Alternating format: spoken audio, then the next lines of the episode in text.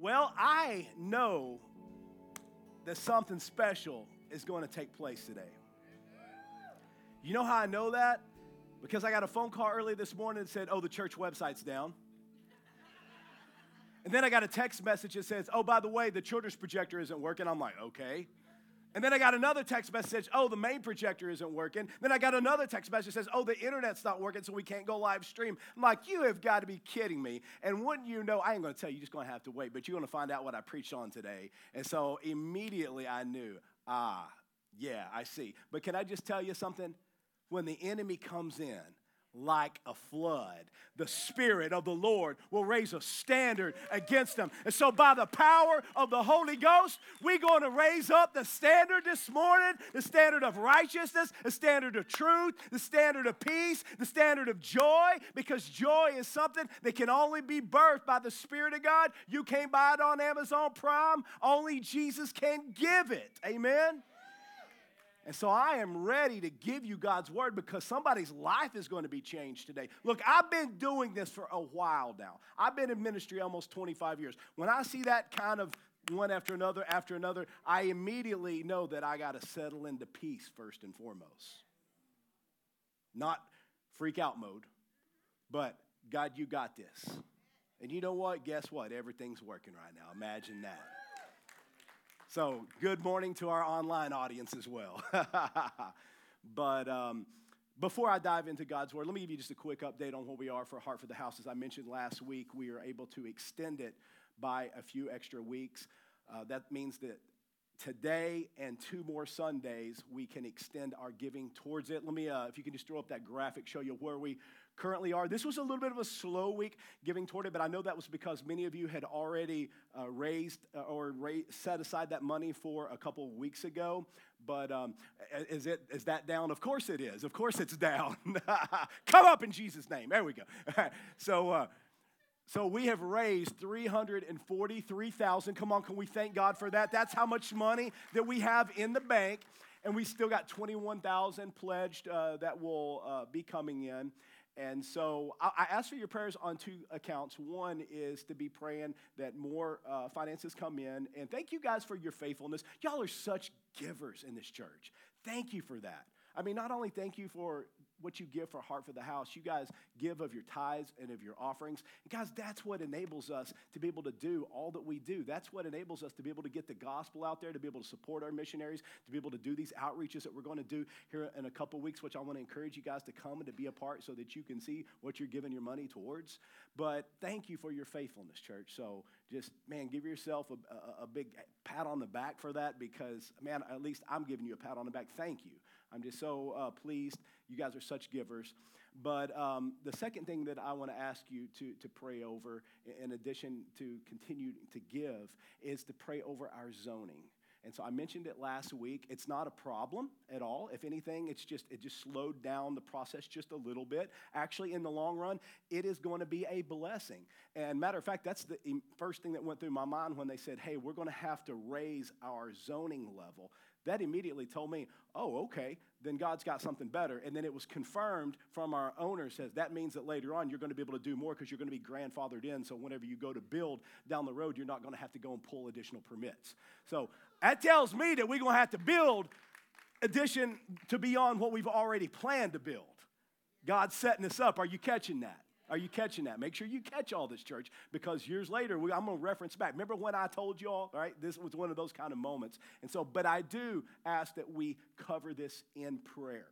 So, uh, I want, matter of fact, I want us to do that right now while I've got the collective body of Christ together. But if you will continue to just pray, I, here's my prayer I pray that it goes through in God's timing. I, you know, earlier I was praying, Lord, let it go swiftly. And the Spirit of the Lord is like, what if I don't want to do it swiftly? Ah, right? So we're praying, Lord, in accordance to your timing. But here's what we can pray we pray against any hindrances of the enemy. We pray against any way that he would try to throw a monkey wrench into this thing. You know what I'm saying? And so I do ask for your prayers. Uh, we believe everything's going to happen in God's perfect timing. We believe that's going to happen. But um, let's pray right now. Could we do that? Father, we love you and we thank you, God, that you do hear our prayers. Lord, I thank you when your word says where two come together and touch and agree that it will be done. And so, Lord, how much more, Lord, with this collective body of saints coming together, we stand in agreement, God, believing for your perfect timing.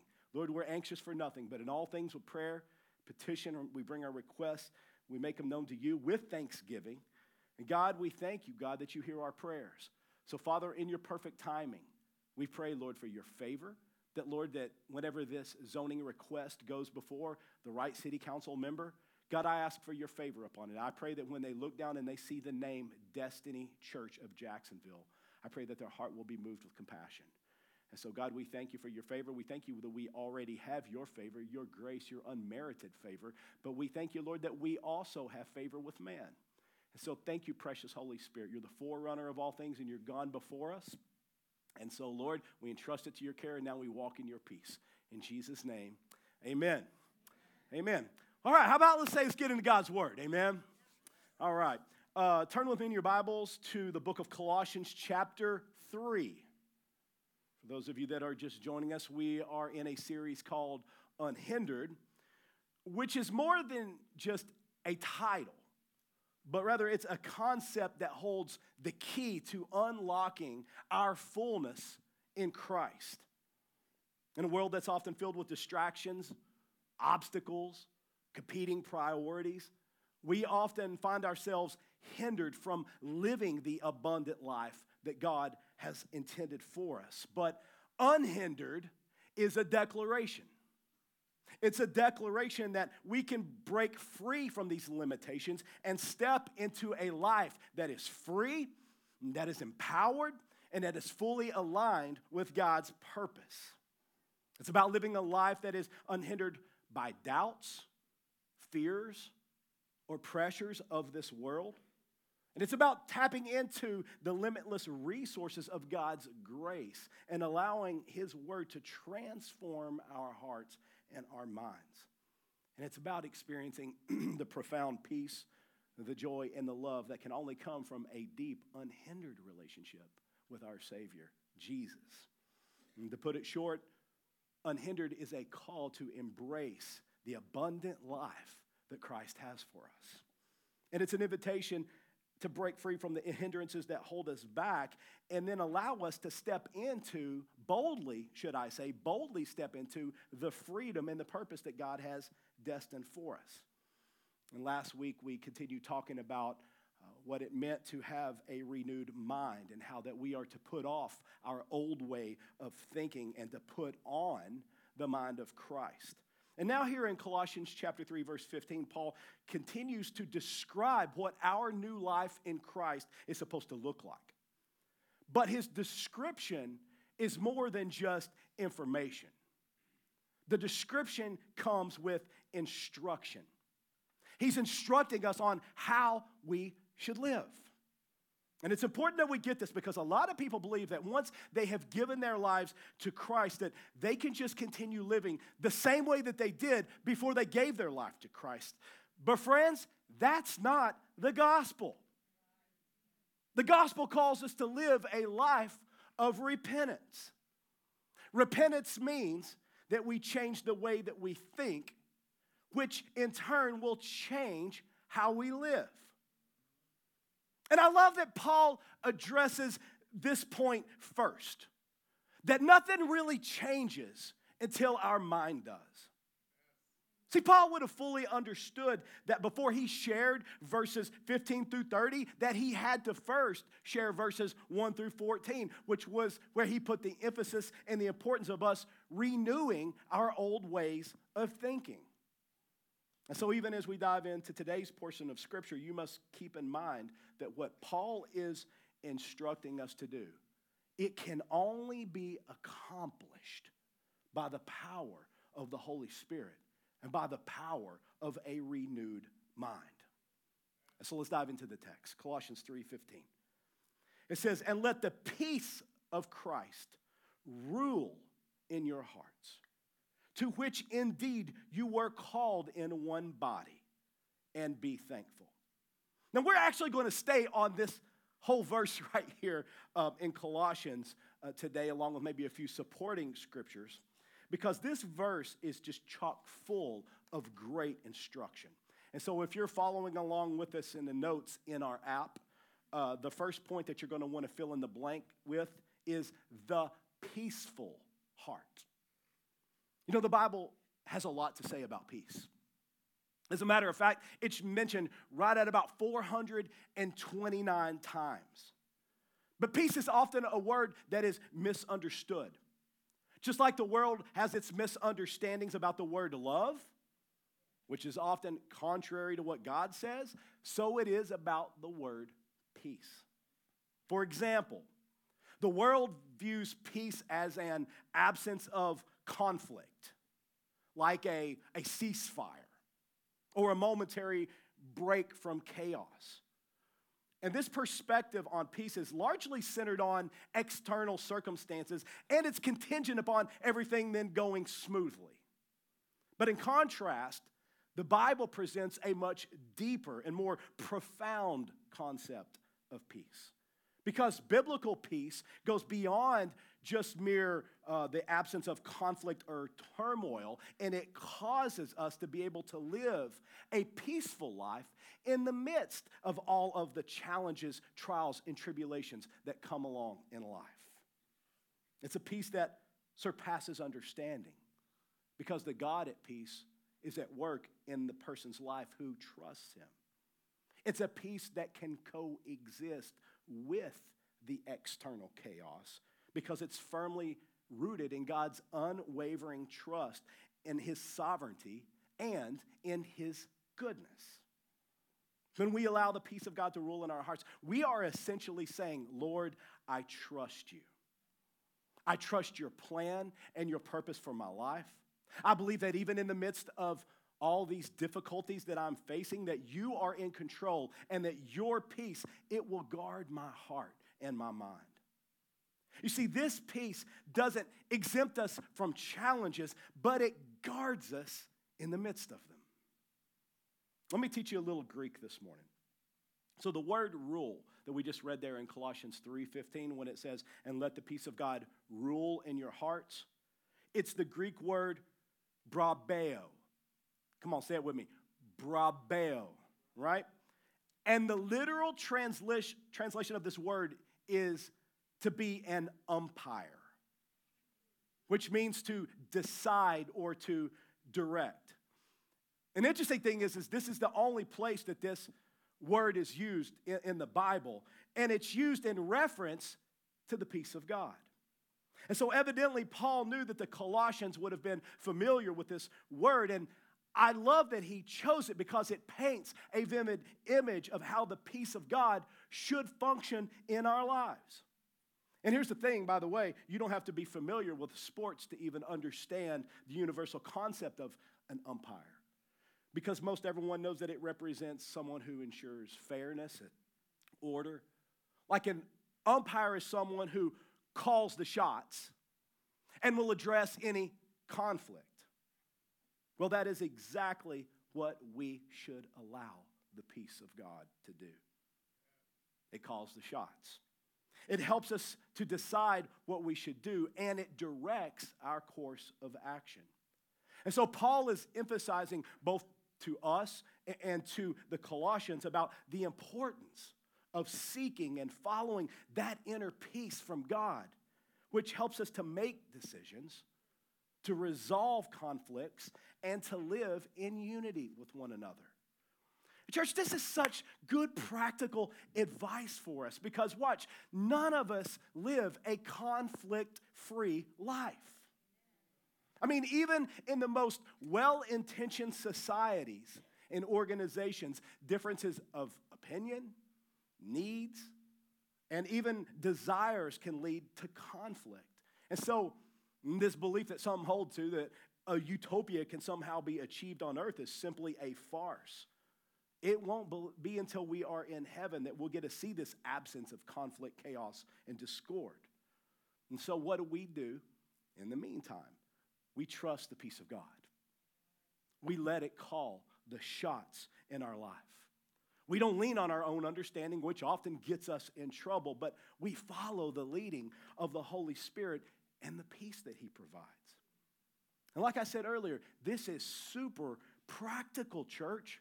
Because we have to make decisions every single day of our lives.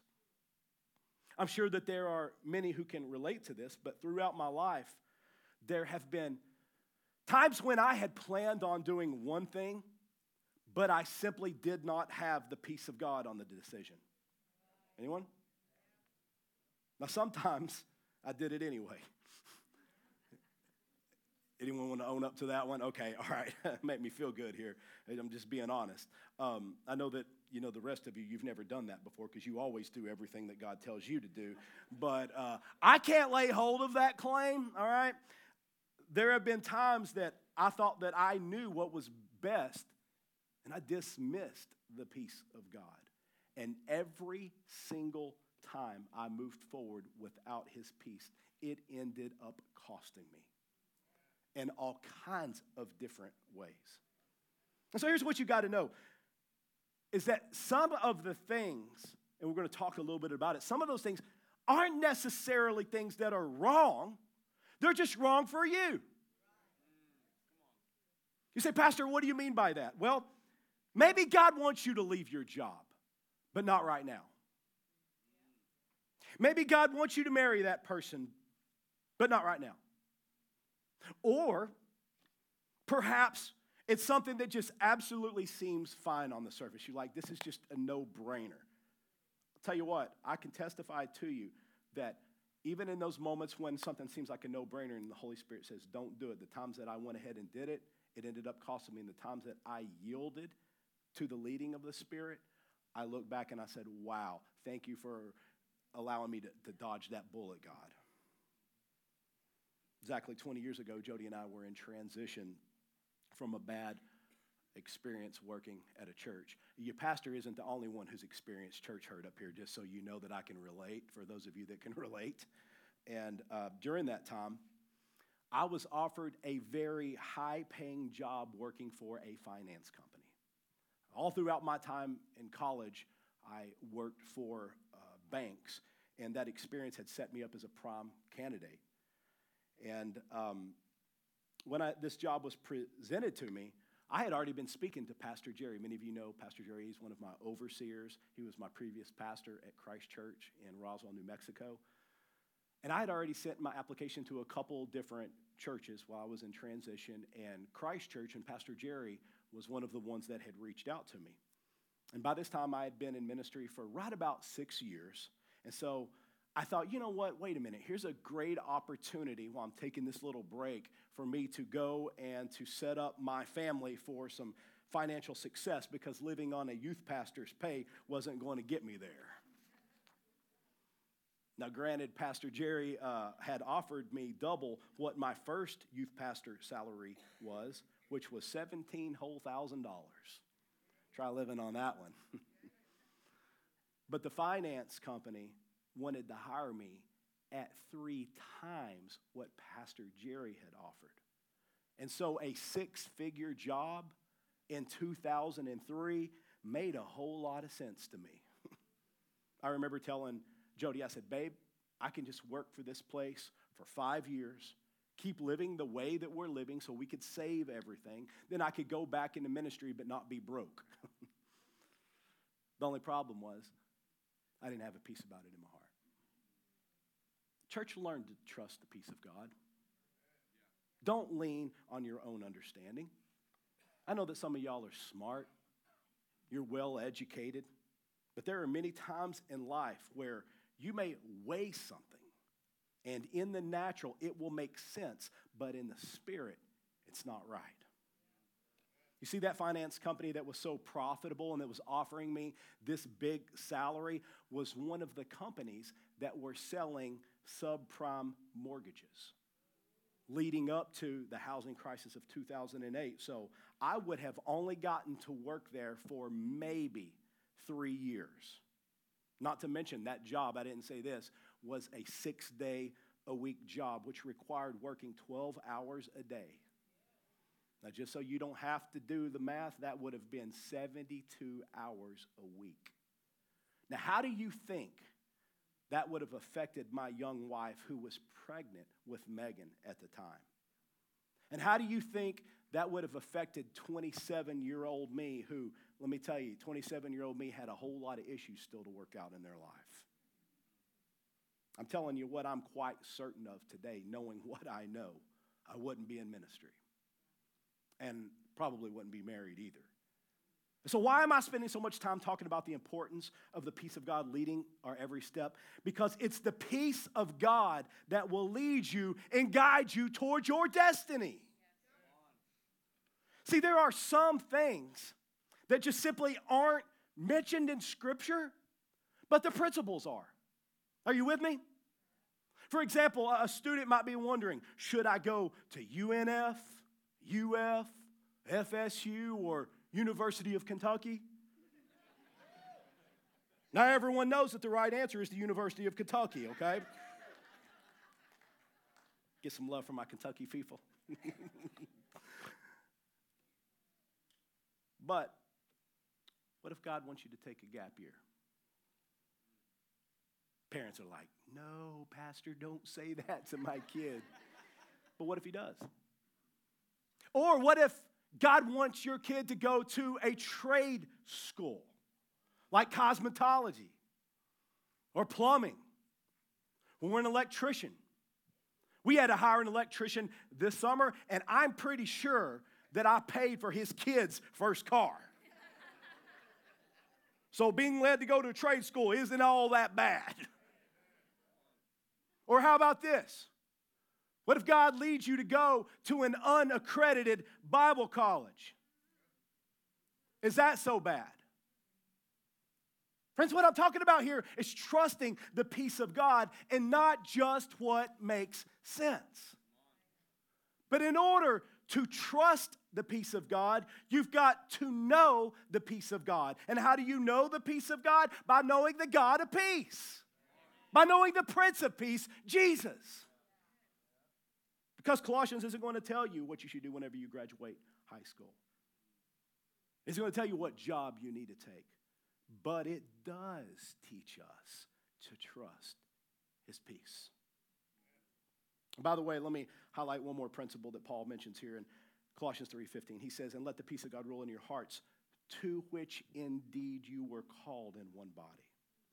Now, this verse right here, it speaks to the unity that we should have as the body of Christ, but it also speaks to the togetherness and the interconnectivity that we're to have as Christians.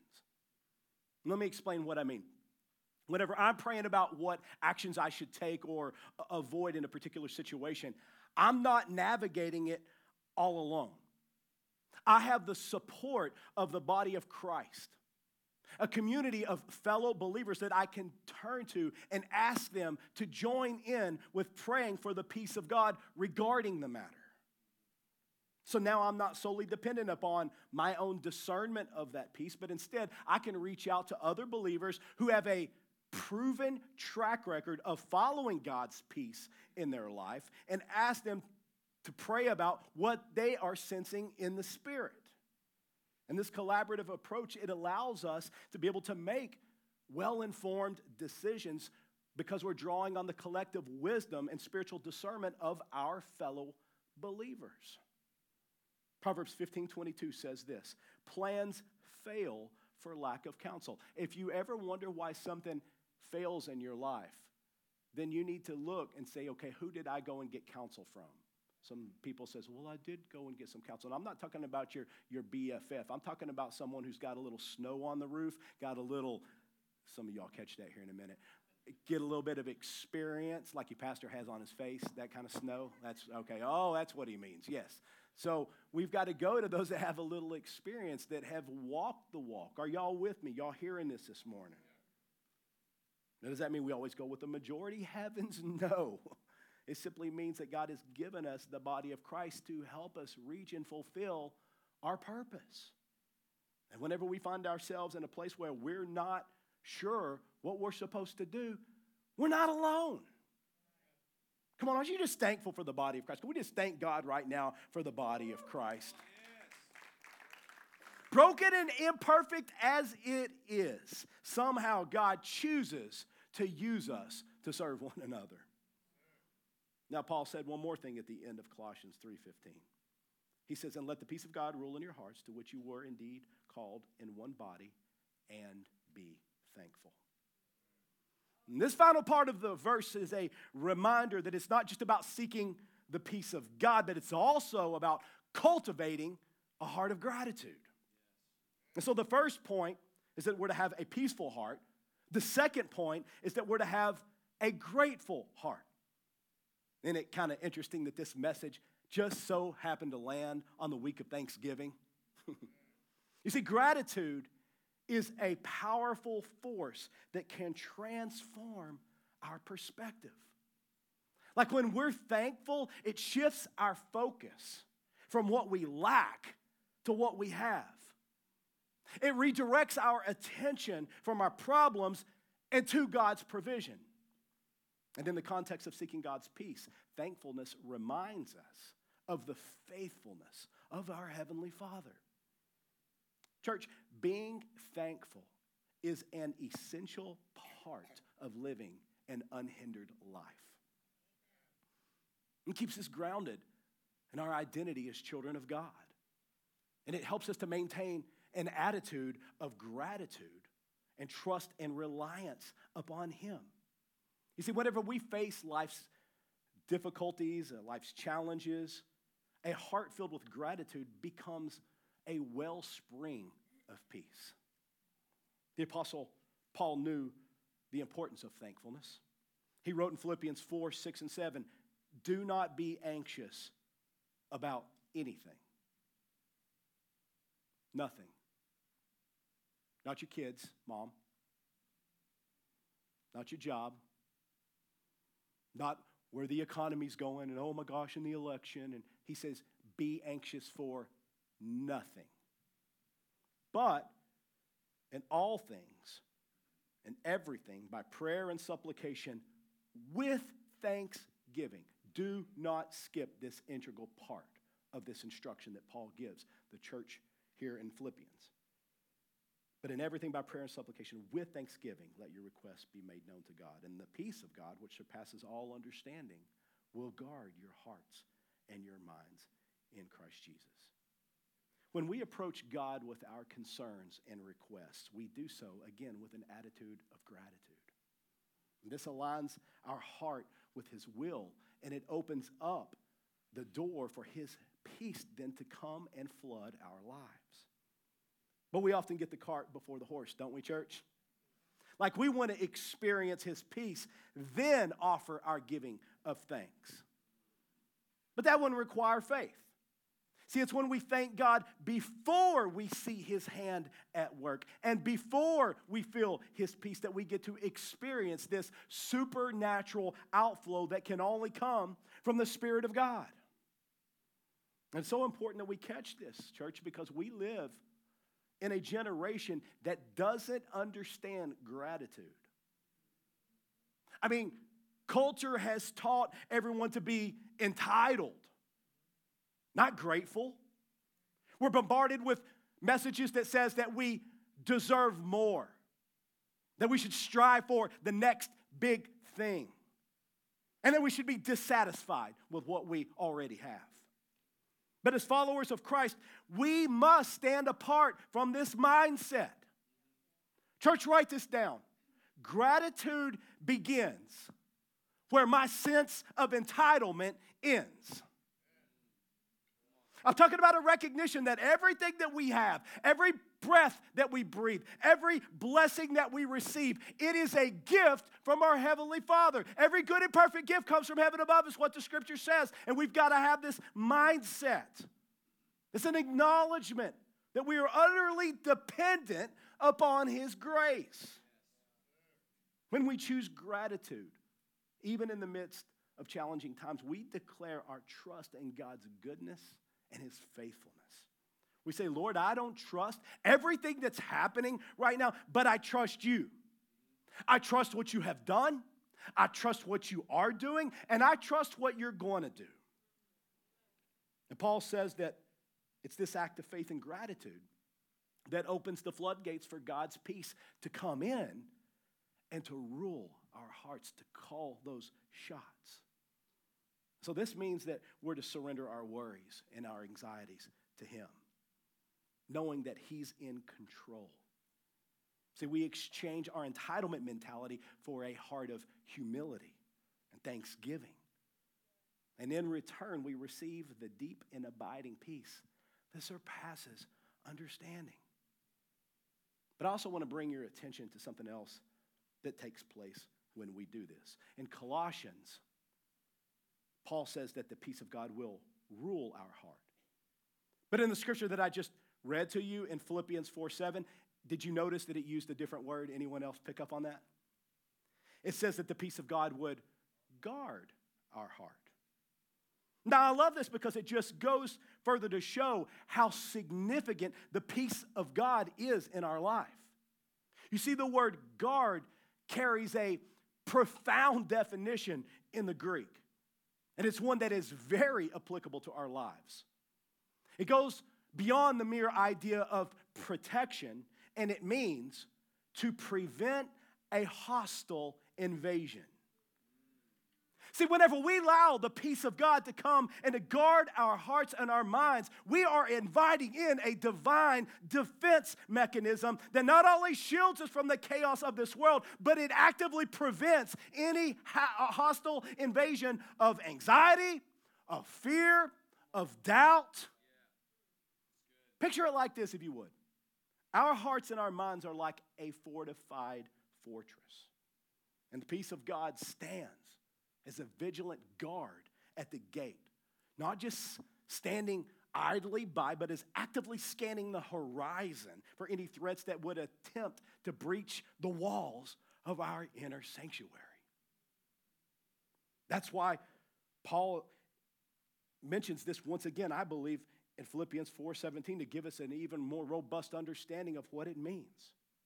Because you see, in a world that is filled with stress, uncertainty, and turmoil, this peace serves as an impenetrable barrier, a supernatural defense that keeps the enemy's assaults at bay. Now, that doesn't mean that we won't ever face challenges or difficulties, but it does mean that those external circumstances cannot overrun the peace that God has established in our hearts. This is why I'm so stirred to teach you this because so many people have this misunderstanding of peace. Like they think that peace is just this sense of tranquility, but it's so much greater than that.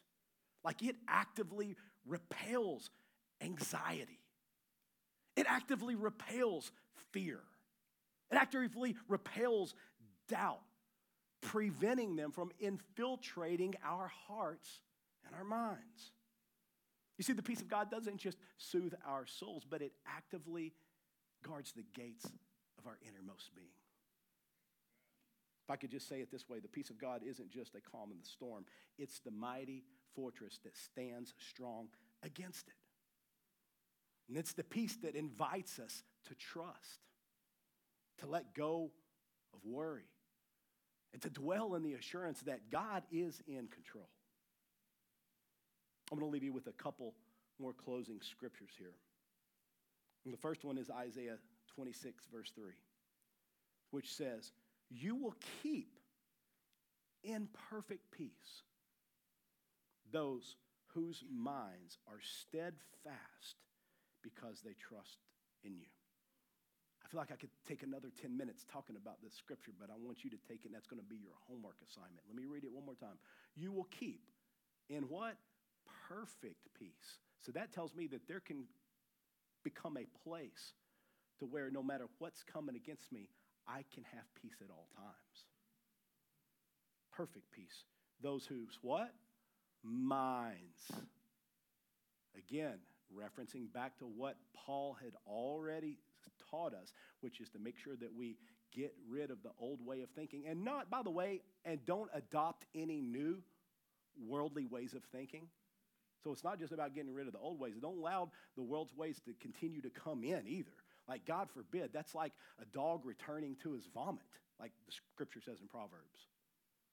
The dog doesn't realize that what was in the vomit that made him sick to start with. Those whose minds are steadfast because they trust in you. Friends, the safest place that you could ever be is trusting in God. When we trust God wholeheartedly, we not only invite his peace to rule and guard our hearts, but we also position ourselves to be in the most secure place imaginable God's hands. And where we often fail, God's love never fails. He's the one who knows the beginning from the end, and He's the one who holds it all together. Here's the other scripture that I wanted to share with you Psalm 108, verse 13. Through God, we will do valiantly. Some of y'all been in church. How many y'all been in church for at least 25 years? And so you remember, through our God, we will do valiantly, for it is He. I can't sing who will tread down our enemies, will sing and shout for victory. Christ is King. Am I by myself on that? Everyone's like, Chris, we have no idea what you're talking about. It's a scripture. Okay, I'll read the scripture. I won't sing again. Psalm 108, verse 13. Through God, we will do valiantly. I can preach better than I can sing, can't I? For it is he who shall tread down our enemies. I wanted to share this last verse right here and just add an exclamation mark to it a proclamation here, if you will, that one that reminds us that, first of all, our strength doesn't come from our own abilities, but from our God who strengthens us and who fights on our behalf. So the next time you find yourself in a battle, remember these words through God. Through Christ, Philippians 4:13, I can do all things. Through God we will do valiantly. We will be victorious.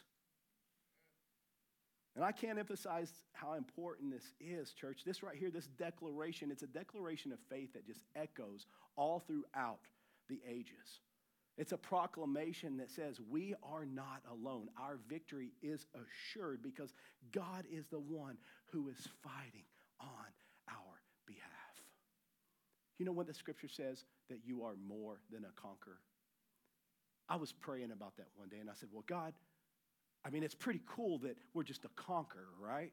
I mean, like, I don't understand because I know that every word is inspired in the scripture. So why does it say we're more than a conqueror? Like, what does it mean to be? I mean, conqueror is like, man, I win, right? And here's what the Spirit of the Lord said You're more than a conqueror because you didn't fight the battle, I fought it for you. And that's what the peace of God will do in our life if we'll trust Him, if we will make sure that we cast off that old way of thinking, renew our minds with His Word, and put our complete, wholehearted trust in Him. Amen? Stand to your feet with me if you would. Church, it is so important that we live with grateful hearts and that we trust God for our each and every need. Because when we do so, then it becomes a wellspring of peace that can only come from the Spirit of God. Now I know this morning I have been primarily speaking to Christians, those who have already surrendered their life to Jesus' Lordship, but I also know that there's a good probability that there may be someone here in person or online that has not yet given their life to Jesus. And I just want to extend God's invitation for you to receive Him right now. Just as you are, broken, full of imperfections, like the rest of us. Today can be the start of a brand new life, one in which God is in control. You know, one of Jesus' titles is Prince of Peace. And you know, we've been talking about peace a lot today, but the starting point of that peace is to receive the Prince of Peace as your Lord and Savior. You say, well, what does that mean? That means that you repent. Repent of what? Repent of not putting Him first and then choosing to put Him first. See, this is what it means to be a follower of Christ, to be a disciple of Christ. And so I just want to ask who would take God up on his offer this morning, and you would say, Pastor, I want to be a Christian. I want to experience the peace that surpasses understanding that you've been talking about today. I want to live that kind of life. Well, it takes a heart that is ready to surrender, that is ready to walk away from the things of the world, saying, God, I believe that you have something better in store for my life. And God, I want you to be the one who leads me. I want you to be my Lord. I want you to be my Savior. And see, Jesus can do that. You know why? Because he came and paid the price to be able to do that. When he went to the cross, and he chose to go to the cross, friends. When Jesus prayed at the Garden of Gethsemane, he said, Lord, if it be possible, take this cup away from me. Nevertheless, not my will, but yours be done. Jesus knew the pain, the torture, the agony that he was about to face, and he actively chose it. He actively chose to pay mine and your sin debt. You say, yo, wait a minute, Pastor. What are you talking about, sin debt? The Bible says that all of us have sinned and coming up short of the glory of God. What's that mean? That means the only way that we can have right standing with God is through a mediator. And there's only one mediator. Now, the world would try to come and say, oh, but Muhammad's a mediator. Oh, Hare Krishna is a mediator. Oh, Buddha is. No, there's only one mediator. One man, that man, Christ Jesus. He's the one and the only one. And Jesus himself says, I am the way, the truth, and the life. And no one comes to the Father except by me. And so, if you want to not only experience this profound peace that we're talking about this morning, but you also want the promise of citizenship in heaven. Because, friend, the only way that you get to go to heaven is through the blood of Jesus Christ. It's not through your works. It's not through your parents' faith, young people. It's not about who you know, how connected you are. Well, in that sense, yes, I guess it is. If you're connected to the Lord Jesus, that's the only way. That's the only way. And I know that anytime I've got this many people in a room like this, that there's someone that your heart is not right with God. And you say, I want to be right with God. Friend, you can be right now. You don't have to do anything. I'm telling you, it's a relationship, not a religion. I know that people get on, oh, it's not right, right. It's a relationship. Mine is a relationship. I, you know, I mean, yeah, if you want to look to Webster's, sure, okay. But you know what? I reference the relationship because that's the part of it that changed my life, not the religion. The religion didn't change me, the relationship with Jesus did. And friends, I'm telling you, it's a beautiful thing. If you've never experienced it, you can. And the starting point is surrender. Who needs to surrender their life to Christ? Who's here and you've been putting off surrendering your heart to God? What in the world are you waiting on? Pride? Is pride preventing you from doing it? Pride. Or do you think that there's actually something better in the world? Or will you be like my friend Brandon, who said, I want to live my life right now, Chris. I'm 19 years old. One of these days, I'll, I'll get right with God. I understand what you're saying, and he never made it to his 20th birthday. Don't think that you're promised another day, friend. You're not. Well, that's just promoting fear, Chris, getting people. No, I'm just being a realist. That's all. I'm just shooting you straight. But don't believe the lie that the world has something better to offer because I promise you, it doesn't. The wages of sin is death. You know what that word death means in the Greek? It means the, the misery of a life that lives not only here, but even will continue on after death. So, death, sin will not only make you miserable here, it's darn sure going to make you miserable even in eternity. That's the reason we need to deal with it now while we're alive, while grace is being extended to you. So, here's what I'm going to do right now. Who's here this morning? And you say, I want to be a Christian. I want to give my life to Jesus Christ. What that means is that every mark that's ever been made against you, it will be forgiven. And it will never be brought up again. Ever. Ever. The Bible says that He takes our sins and He throws them into the sea of forgetfulness. They're never going to be brought up again. And so, if that's you, please, at this moment, don't worry about who you're with. Don't worry about what's around you. The Spirit of God is stirring my heart as a minister of the gospel because I know that there's someone right now that the Holy Spirit is working on your heart, and you say, Yes, Chris, That's me. I want to give my life to Christ. You could pray right where you're, you're at in your seats. I'm going to pray. We're going to all pray together, but you say, I want to be a Christian. Raise your hand right now. Put it up. Put it up. Put it up high if that's you. I can see about three people in front of me because of these lights in my eyes, but I'm going to, by faith, believe that there's a bunch of you out there. Anyone else? And then I'm going to lead you in that prayer. Say, why do you have to raise your hand? And you don't have to. You could pray the prayer here, but watch this. I believe that that's an act of faith.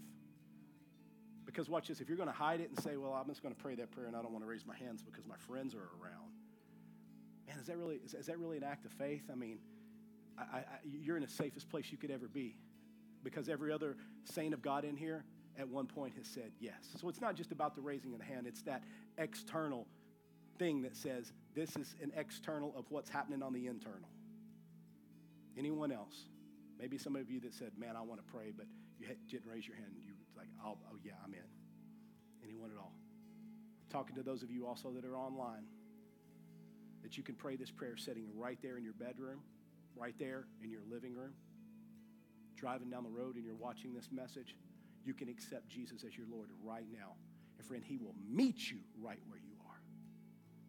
So pray this prayer, those of you that say yes to Jesus.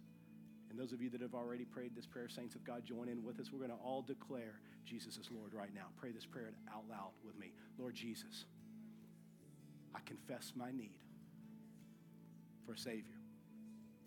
I ask you, Jesus, be my Lord. Forgive me of my sin. Help me to turn from it. Jesus, I believe that you are the Son of God, that you died on the cross for the sin of the world. Jesus, I believe that you rose from the grave, just as your word says. Now I want to live my life to know you, to make you known. In Jesus' name, amen. And can we give a great big thank God for our salvation right now? Come on. What a good God who gives us what we don't deserve. Amen.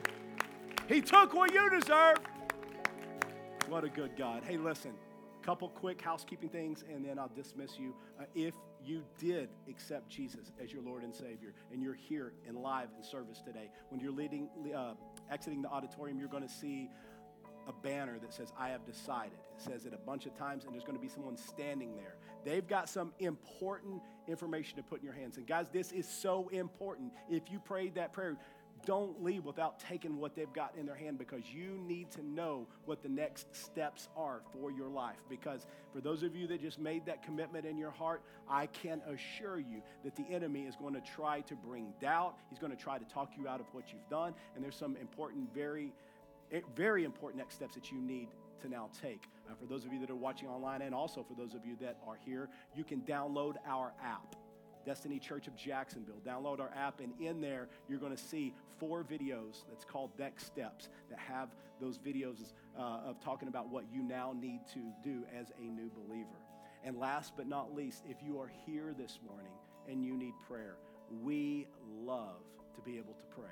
Amen. Thank you for praying and continuing to pray. By the way, I'm just kind of mentioning that as a reminder about our heart for the house. But, um, but for those of you that are here this morning and you need prayer, we want to pray for you. Thank you for praying for us. We want to pray for you.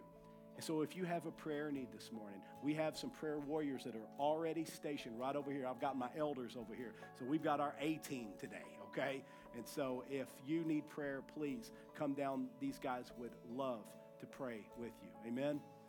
Let me just speak a blessing over you and then dismiss you as you go forward this week into Thanksgiving. I know that some of you are going to be with family, so I'll pray an extra special prayer over that one right there, all right? mm-hmm. The in laws, the outlaws, all of them, all right? Hallelujah. Father, I thank you, God.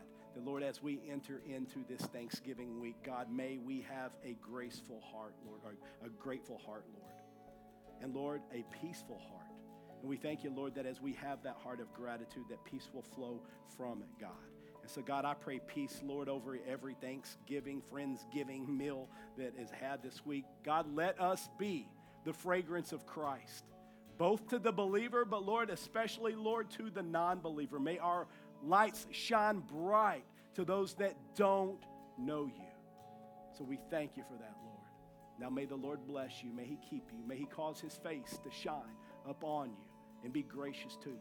May the Lord lift up his countenance upon you and may he give you his peace. In Jesus' name. Amen. Church, I love you. God bless you. We'll see you next Sunday. Have a wonderful Thanksgiving.